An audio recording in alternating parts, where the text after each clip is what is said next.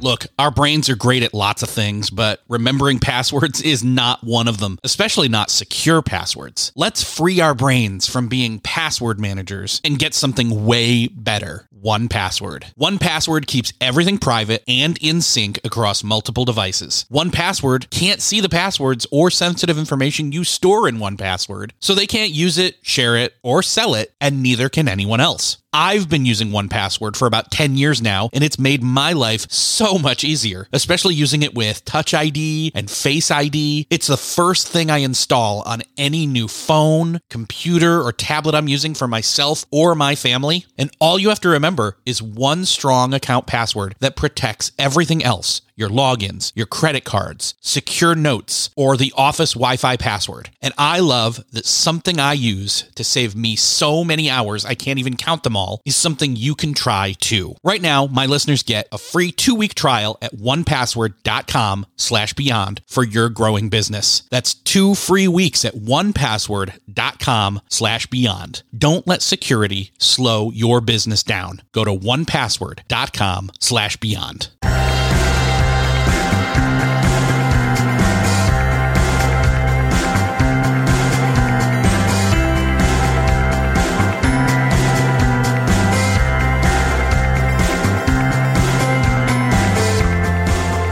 And welcome back to Beyond the To Do List. I'm your host, Erik Fisher, and this is the show where I talk to the people behind the productivity. This week, I'm excited to share with you a conversation that I had recently with Michael Hyatt. In this conversation, we're talking about his brand new book, The Vision Driven Leader, a book where he shows leaders how to create a compelling vision to grow your organization, whether you're in crisis mode or not. This is something that I've seen him living out and teaching in his own organization, Michael Hyatt and Company, because I've known him for a while as well as I follow a lot of the people that work at his company. And one of the things that he teaches is that having a clear vision for your organization is more important now than ever. So this conversation is not only timely, but evergreen. And Michael is one of the best people to speak on this topic. So I'm just going to get out of the way and say, enjoy hearing Michael Hyatt's wisdom on being a vision driven leader.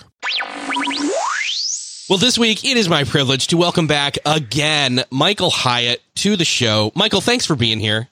Eric, thank you so much for having me on yet again. You've been there since the beginning of the show, and the show's in in its almost eight years of podcasting. With Congratulations! Beyond. Yeah, it's it's insane. It, the numbers gets up there, but it's like there's still new topics to discuss. I don't think we've ever talked about this specific topic. You've got a brand new book out. It was surprising to me and then not surprising when I heard the title. The vision driven leader, because you're all about vision. Your organization is all about vision. I see you live it out. I follow you, but I also follow so many people and I'm friends with so many people in your organization that like this should not surprise me. You live it out.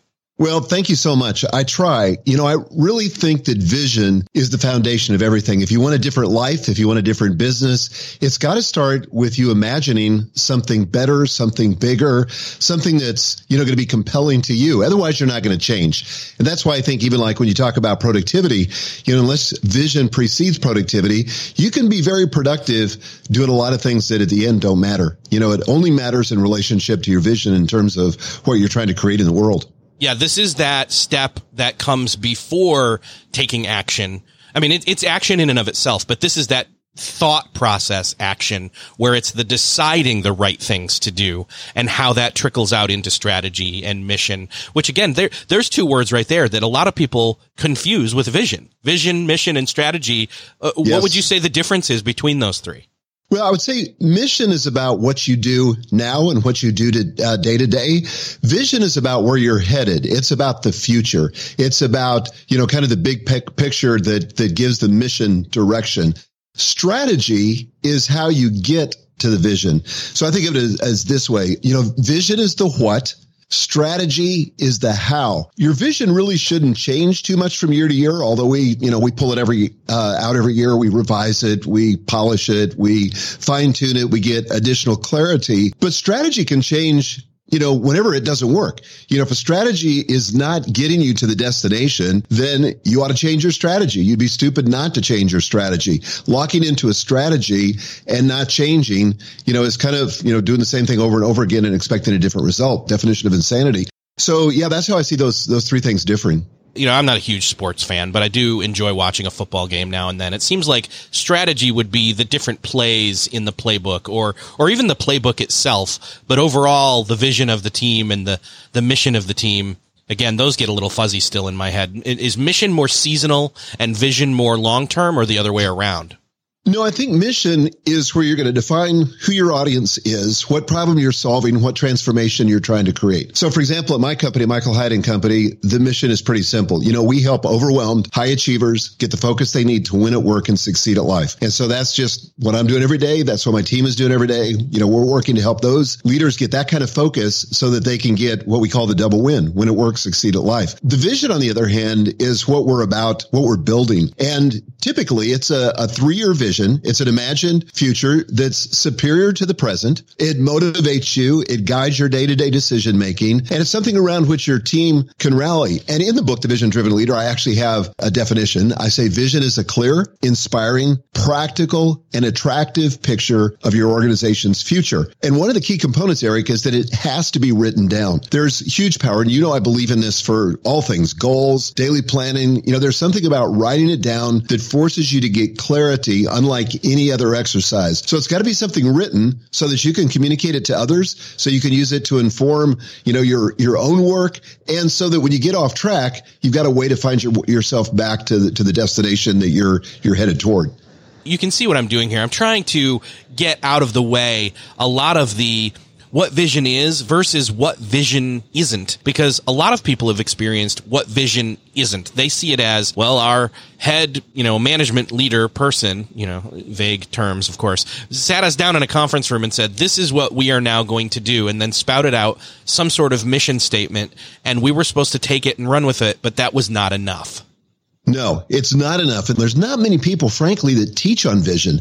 You know, I found about two books in the marketplace that talked about this topic. And yet everybody talks about as a leader, you need to be a visionary, but they don't teach this in business school, as far as I know. You don't usually pick this up from your boss. Very few organizations I've ever worked in were really vision driven or had a clearly articulated vision. But in the few places where I've heard it taught, it's almost like you've got to come up with this really cute, really clever, short, pithy thing that you could put on a coffee mug or a t-shirt and that somehow is supposed to guide your organization.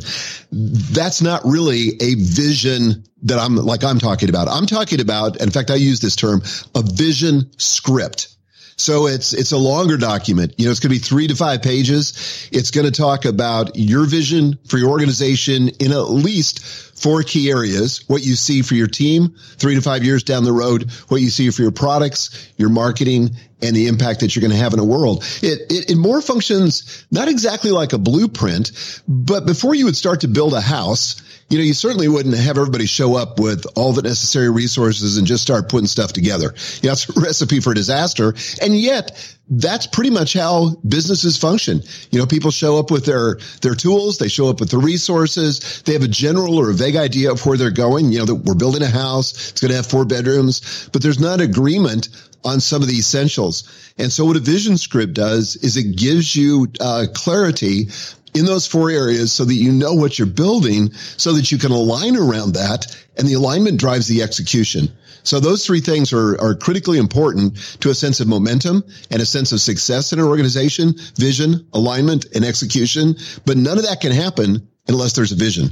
So let's give some examples of this. Let's drill down into one of these, you know, these domains, these areas. Let's talk specifically about your team because again, as I mentioned, I'm following a majority or a large percentage of people that work in your organization and I see them living out being part of the team and you've basically got a stated culture and some of your core values. I'd love to dig into, you know, how your vision for the company implements in the state of your culture and your team.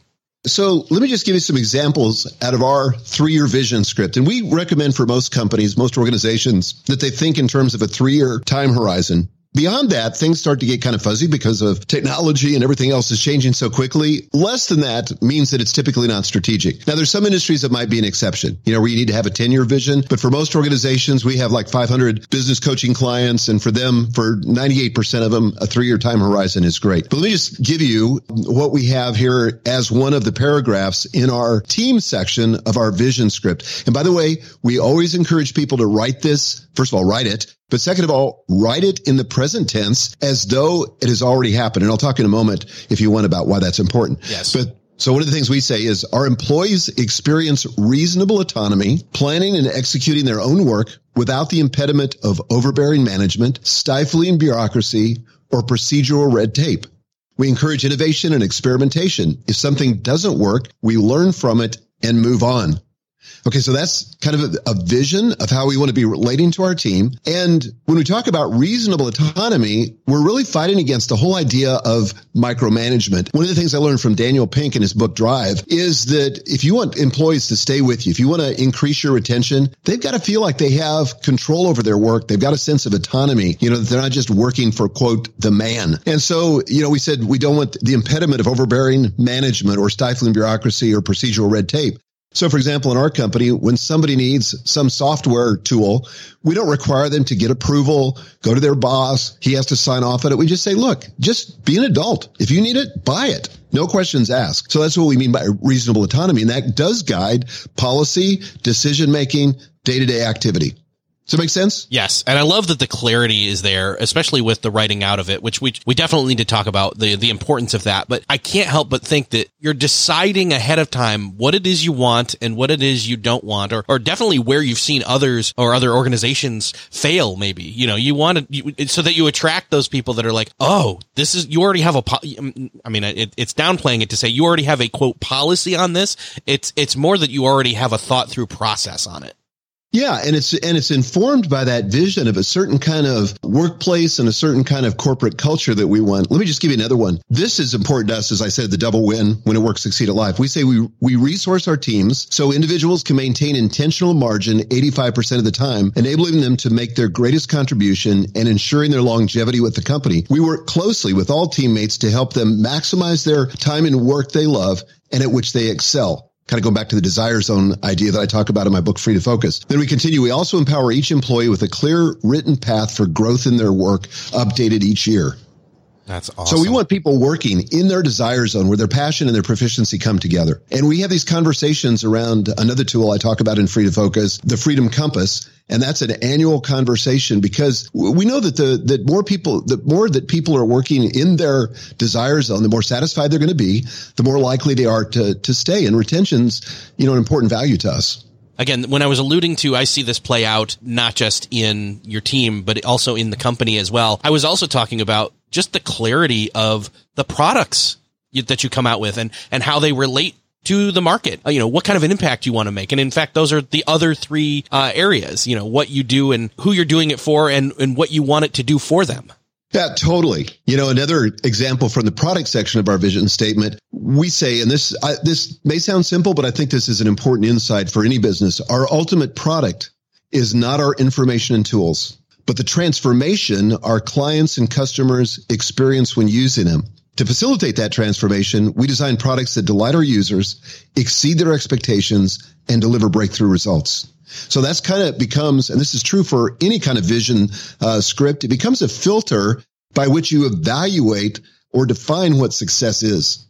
And so when our products create that transformation, when we hear back from the marketplace that people are getting transformations, not only at work, but in their personal lives, that delights us because that's what we're after. And in, to the extent that we're doing that, we're, we're fulfilling the division, the vision that we've created for ourselves. Still searching for a great candidate for your company? Don't search, just match with Indeed. Indeed is your matching and hiring platform with over 350 million global monthly visitors, according to Indeed data, and a matching engine that helps you find quality candidates fast. Ditch that busy work. Instead, use Indeed for scheduling, screening, and messaging so you can connect with candidates faster. I wish I had Indeed when I was in the hiring process in roles in the past because it is a slow, arduous headache of a process to find the right people or at least it used to be, join more than 3.5 million businesses worldwide that use Indeed to find and hire great talent fast. In fact, in the minute I've been talking to you, 23 hires were made on Indeed, according to Indeed data worldwide. And listeners of the show will get a $75 sponsored job credit to get your jobs more visibility at Indeed.com slash to-do list. Just go to Indeed.com slash to-do list right now and support our show by saying you heard about Indeed on this podcast. Indeed.com slash to-do list. Terms and conditions apply. Need to hire? You need Indeed. What's something that works so well, it basically feels like magic? For me, I'm thinking air conditioning, noise canceling headphones, definitely. Meeting free Fridays? What about selling with Shopify?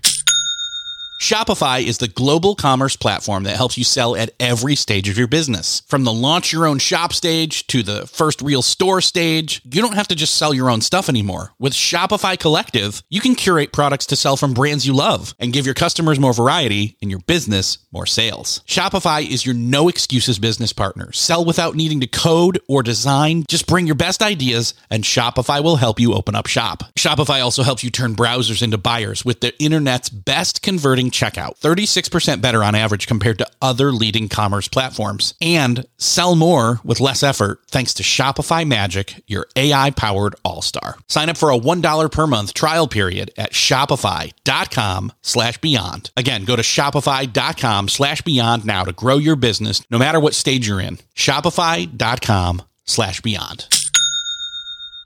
At Evernorth Health Services, we believe costs shouldn't get in the way of life changing care, and we're doing everything in our power to make it possible. Behavioral health solutions that also keep your projections at their best? It's possible. Pharmacy benefits that benefit your bottom line? It's possible. Complex specialty care that cares about your ROI? It's possible. Because we're already doing it. All while saving businesses billions. That's Wonder made possible. Learn more at evernorth.com/wonder. that's kind of the end goal of a vision to have what you're stating you want to happen happen. But obviously there's a lot of friction between, well, not only the initial creation of the vision, let alone the implementation, but then the end goal of having the rubber meet the road and the intent actually happen. Can you speak a little bit about the, the beginning, the messy middle, and then the end of the process? Yeah.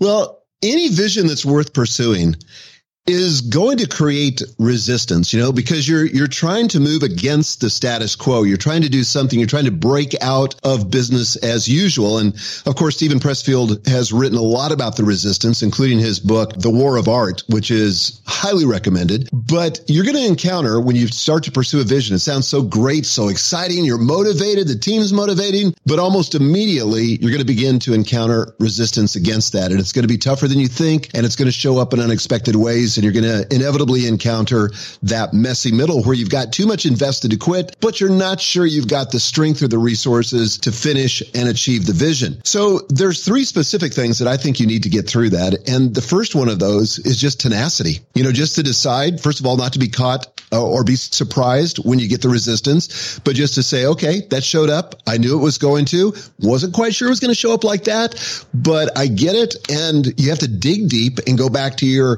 kind of your motivations. What is motivating us to complete this vision? What's at stake, both good and bad? And why should I, I persevere through this? And so you've got to find those reasons. I think all of us as leaders have to find those, those re- reasons. So tenacity is key and important. Another thing is integrity.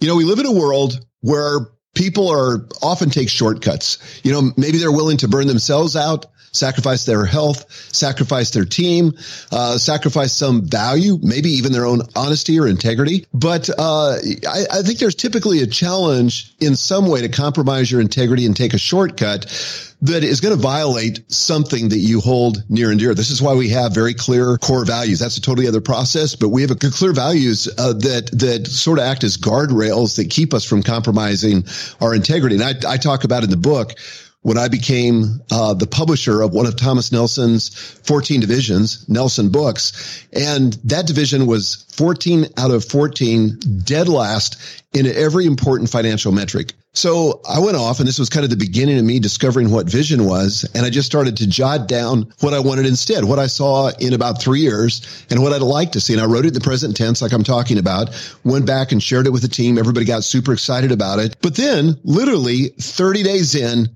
we had a major crisis because our biggest book of the year we were about to publish. The book had been edited. It was at the printers. We had paid over a million dollars royalty advance for this book. We were expecting a couple million dollars in revenue. And I suddenly heard that the author had kind of flipped out and was spouting a bunch of crazy stuff that, uh, and I don't want to get too specific here because we ended up getting a lawsuit over this, but it was stuff that we couldn't endorse as a publisher and wouldn't have been proud to be associated with. So I was faced with the decision of whether we were going to move forward with that book or if we were going to go ahead and go forward with the book uh, in the interest of accomplishing the vision. And I tell the story in the book. It was a long, drawn out process. And my boss, even my immediate boss challenged me and said, why does this have to be an issue of integrity? Why can't you just do it? You know, we're not responsible for her behavior. The book is fine. Let's just do it. And my answer to that was, but we're providing her with an enormous platform. We're going to get blowback on it. So there was kind of a philosophical commitment to the integrity of our position, but also a practical realization that in some way we were going to participate in all these shenanigans that she was doing. So I told him I couldn't do it. I just said, look, I just, I can't do it. I'm not trying to grandstand, but I just can't compromise my integrity. If you want to publish it, I mean, you know, go ahead. Obviously it's, you're the boss, but I just can't be a party to it. So he said, whoa, well, I've got to think about that. I went, I went literally, Eric, back to my office, told my assistant to get some boxes from the facilities department because I didn't think I was going to have a job. and I, I started packing up. So, um, I don't know, within 30 minutes or so, my boss's boss called. This was the CEO of the company at the time. He called me. He had heard about it. He was on a business trip in California. He called me and he said, Hey, um, I just talked with your boss. He told me what's up, but I want to hear it from you. What is going on? What's it going to cost us? And why do you think we should do it? And so he listened. So I talked for maybe 20 minutes and I said, you know, here's the issue. Here's why I think we need to pull the plug. Here's what I think's at stake. And this is why I think it's the right decision. And he said, do it with my blessing.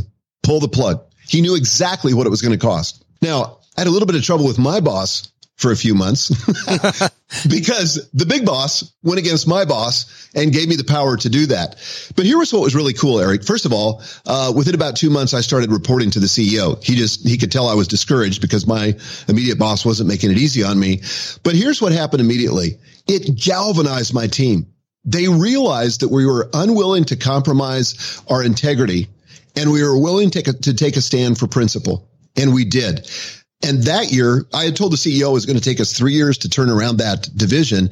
It ended up taking us a year and a half. And I think it was in large part because here's the thing about resistance. It's like a plane taking off. You know, you can, you can see the resistance as something that holds you back, or you can sprout wings and let it drive the lift of your organization. And that's exactly what happened to us. So integrity is something important not to compromise. I'm not talking about, you know, flexibility or issues of strategy, but I'm talking about these philosophical issues that would cause you to compromise something that you hold near and dear. And then the third thing is courage. So tenacity, integrity, and then courage. I think that courage is, is a part of achieving anything in the world, anything important, whether it's goals, but particularly vision. And sometimes in the pursuit of a vision, you just have to do what a lot of people have called, you know, do it scared. And courage is not the same as confidence. I learned this from Dan Sullivan. Um, they look the same on the outside, but inside they feel very different. You know, there's so many things I've done where I had to screw up the courage to do them and I was terrified inside. But courage is not the absence of fear. It's the willingness to act in spite of the fear. So it takes all three.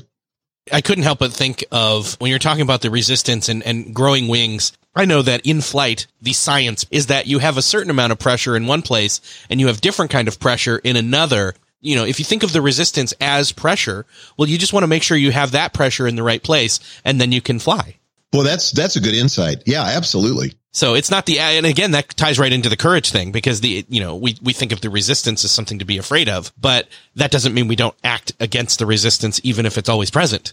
So, well, and I, and I think all those issues that create that resistance, you know, like whatever resistance is when it comes to uh, aeronautics, it creates drag on one side of the wing, and that's what creates yes. the lift.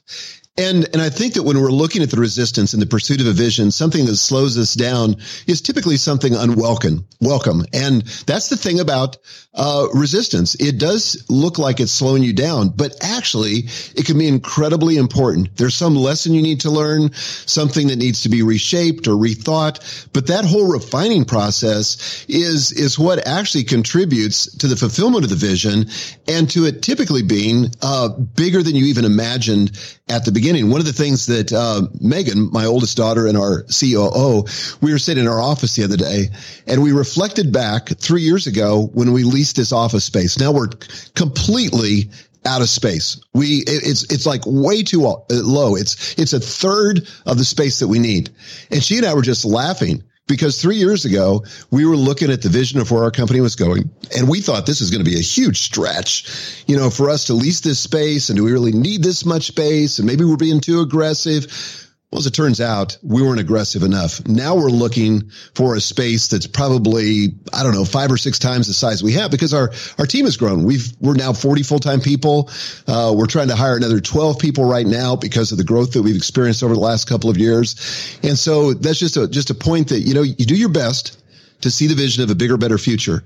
But oftentimes, because of how the resistance works and how you respond to it, the vision will actually be bigger than what you imagined honestly, I'm super excited for you because I've seen the space there and I can imagine how full it is now with people coming and going all the time, but that it's not even really adequate at this point enough space wise. It's crazy. We were there yeah. yesterday. Mondays, and we're recording this on Tuesday, but on Mondays is always the busiest day. And, and our space is kind of like our own co-working space. So we don't uh, require anybody to come into the office, but everybody's welcome whenever they want. But Mondays, oh my gosh, you know, it was just buzzing and it was jammed in there.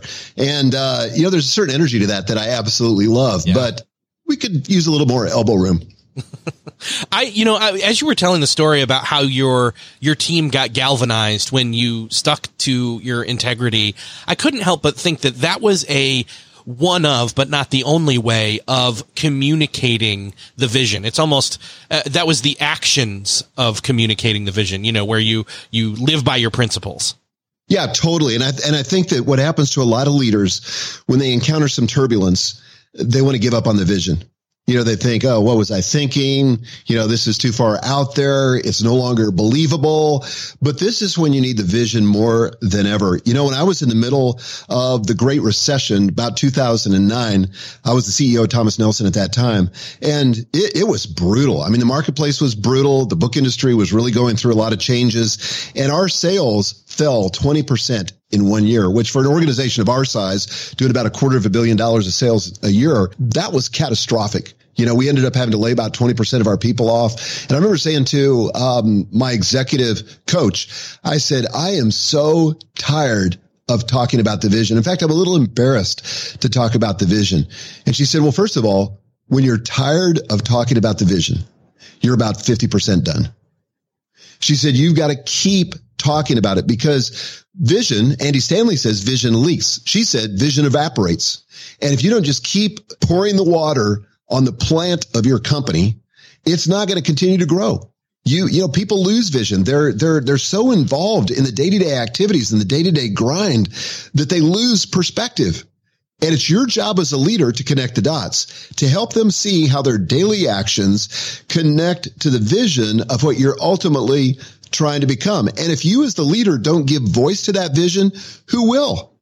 That's one of the primary jobs of a leader. Find the future and then continually remind people of where you're going. Yeah. Well, and this ties in to something I'm glad you brought this up. It ties in, in my mind, to something I was kind of looking at as the, the life cycle of a vision. I know you kind of call it a, uh, the vision arc. I would love it if you would describe this to me and what a, what a vision arc is and then how Zags play into that. Yeah. So there's a predictable arc that happens in businesses. So you've got the startup, you know, and, and I go through, uh, each of these seven different stages in the book, but there's the startup. There's rising, you know, when you're beginning to ascend and everything's going great and you're experiencing growth. Then there's the transitioning and transitioning where b- between this and what I call the mature straight, uh, stage, this is kind of like the top of the arc. And this is where a lot of organizations begin to lose their vision. It's just kind of business as usual. They're just kind of continuing to make incremental gains, but not really that much. The problem is if you settle for that, if you don't continue to come up with a new vision, then you kind of end up in the legacy mode where you're just kind of living off the past. The vision, the future is not really driving you. You're living off the past. Then there's the zombie stage where, where you're alive, but barely. And there is no vision.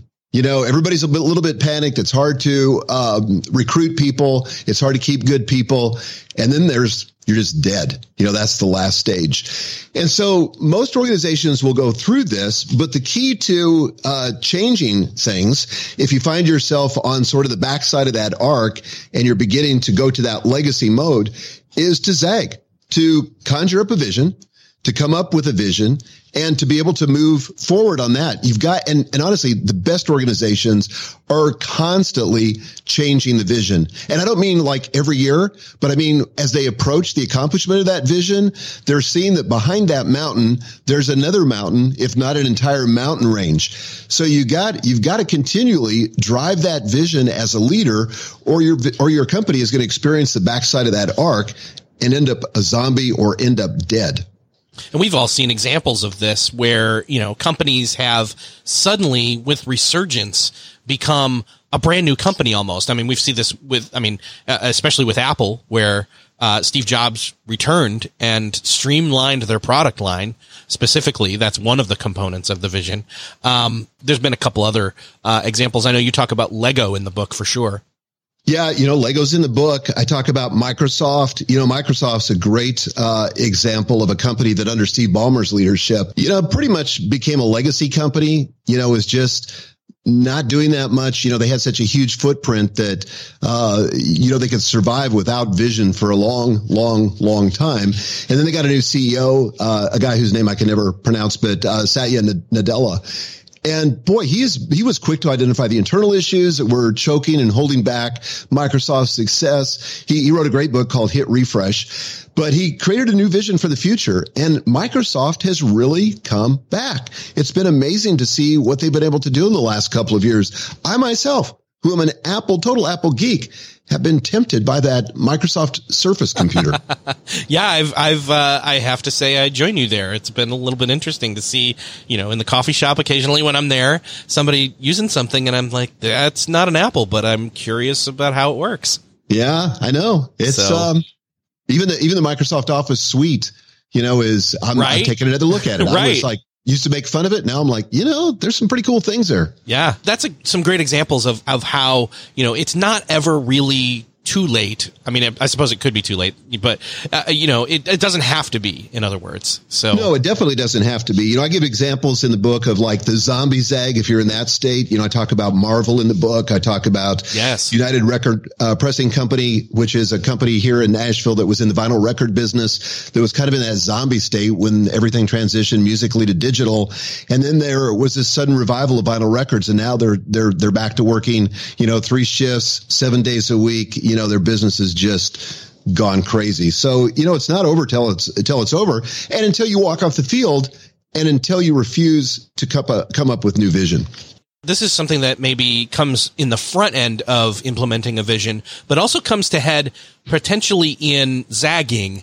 How involved do you, as someone who's maybe near the top of the organization's leadership, allow the voice of the uh, the employees, the team, to uh, speak into what they think the vision should be?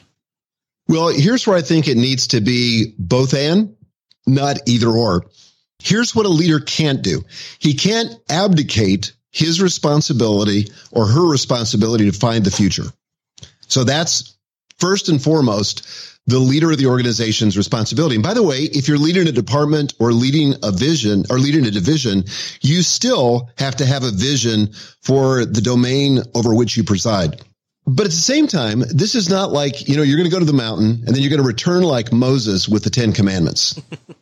You know, that's, that's not the picture we're after either. So one of the things that we encourage our coaching clients to do is set aside some time, like a day, go off and we have a series of prompting questions. I have a series of prompting questions in the book, The Vision Driven Leader that will walk you through the process of creating your first draft of the vision. Because for most people that are not writers, and frankly, for even those of us who are writers, there's nothing more frightful than staring at a blank screen and going, whoa, I don't even know where to start. So I've got a series of prompting questions that will help you walk through this process. After you come up with this, you've got to think of it as wet cement. It's basically a sketch.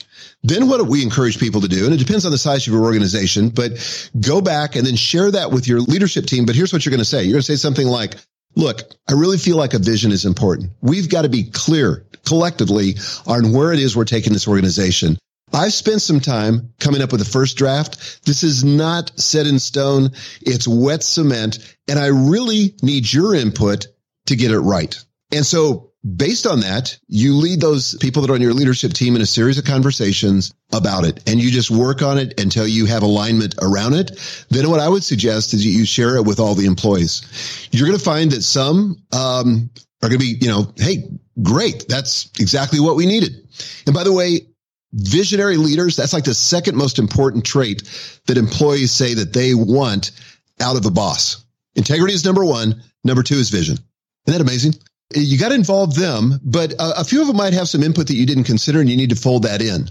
But this is not creating vision by committee. That doesn't work. You know, it's not a democracy either you know, but you also want the input of the people that are on the ground. We do that, by the way, constantly with employee surveys, with, uh, we, we meet once a month with all of our team. We meet once a quarter for team training. We meet on an annual basis where we kind of roll out the plan for the next year. And we're always open to their input. There are people that see things that we don't see and it's, it's been enormously helpful. It seems like the vision is, you know, the three states, it's gas, liquid, and solid all at the same time yeah, it, it kind of is in different places. Yeah, you know, it's never again, it's never like something mystical revealed to you that you just kind of come down and it's never going to be changed. You got to always be open to new input. You know, there may be things that that where your vision was obscured because of something you just couldn't see because you had to get to that next state. You know, and again, I, I kind of think of it as a, a as a series of mountains so that, you know, you can't see sometimes the mountains that are behind the mountain that's looming in front of you. But once you get a little bit more altitude, you say, Oh, there's a whole range back here that I couldn't see from where I was initially when I came up with this. And that's certainly true for us. I mean, I, I didn't concoct back when I started this company in 2011, you know, I didn't think of the full focus planner. That wasn't even on my radar. I could, I didn't think of your best year ever or free to focus. All that stuff came into view as I began to make progress on the initial vision. Well, I love metaphors. I, I, talk in them all the time.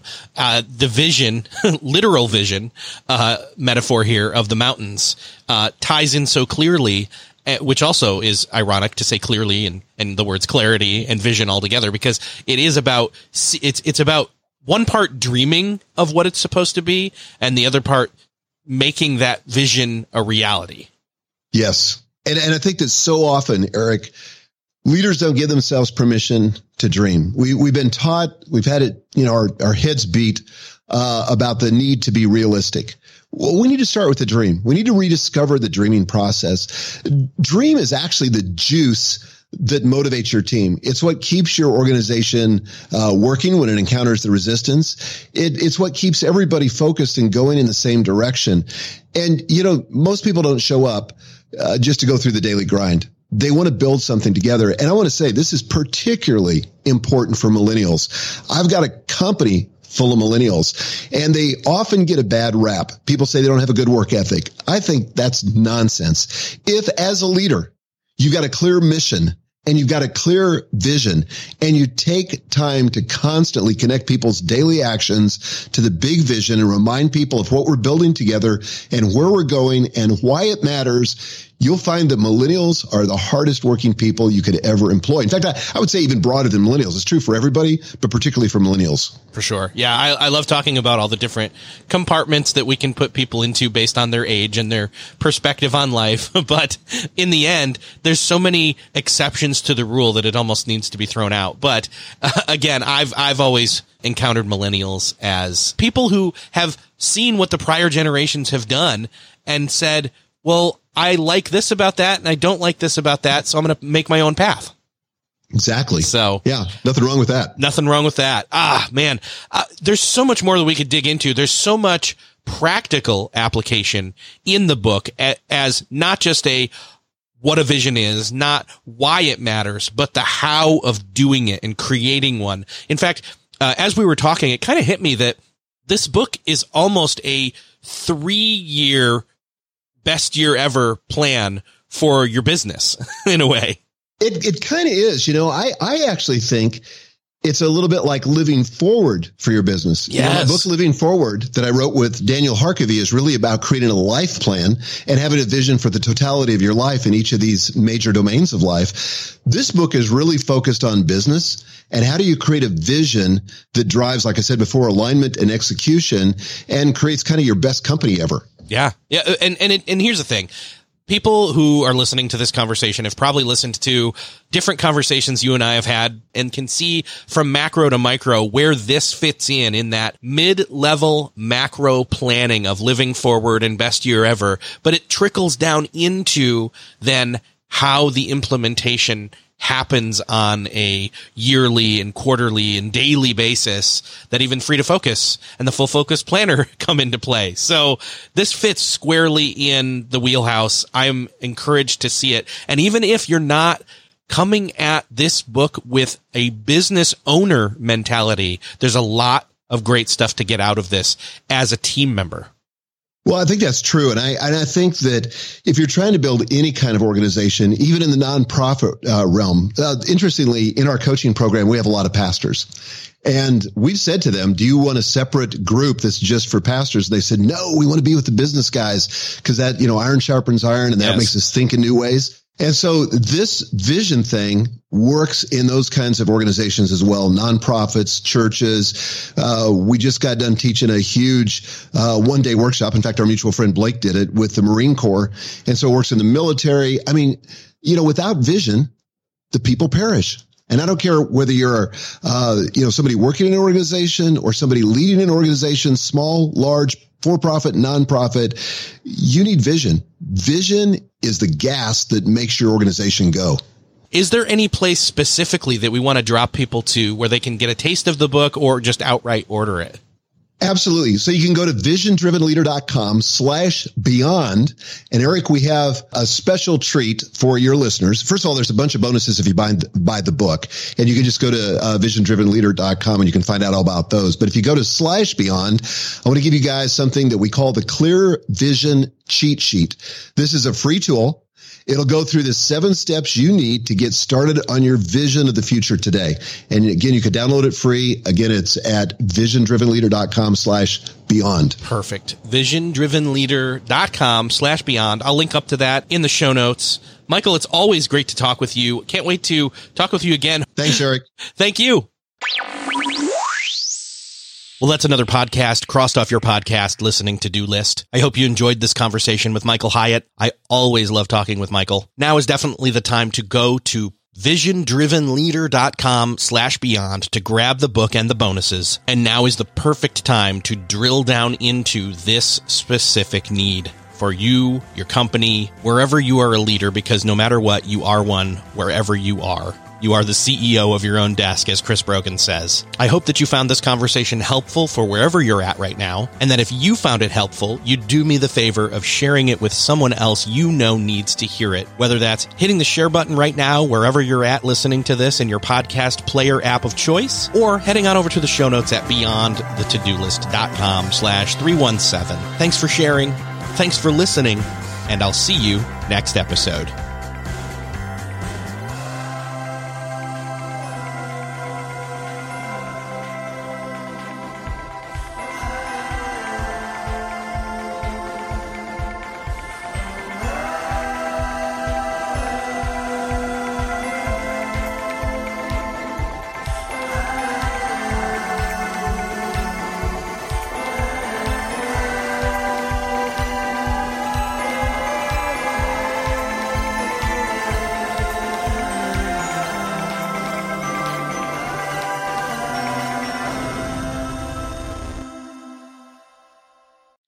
Thanks for listening to the end. If you're looking for a show to start helping you apply these productivity lessons on your business, check out Millionaire University. It's real lessons from real entrepreneurs teaching you what you need to know to improve your business or start one if you've been putting it off. It covers all aspects of business from starting marketing, growing, managing, and everything in between, wearing all the hats. And as an added bonus, I am conducting a number of those conversations, those interviews. So you'll fit right in. Again, that's Millionaire University. Just search for it in Apple Podcasts, Spotify, or wherever you're listening to this podcast.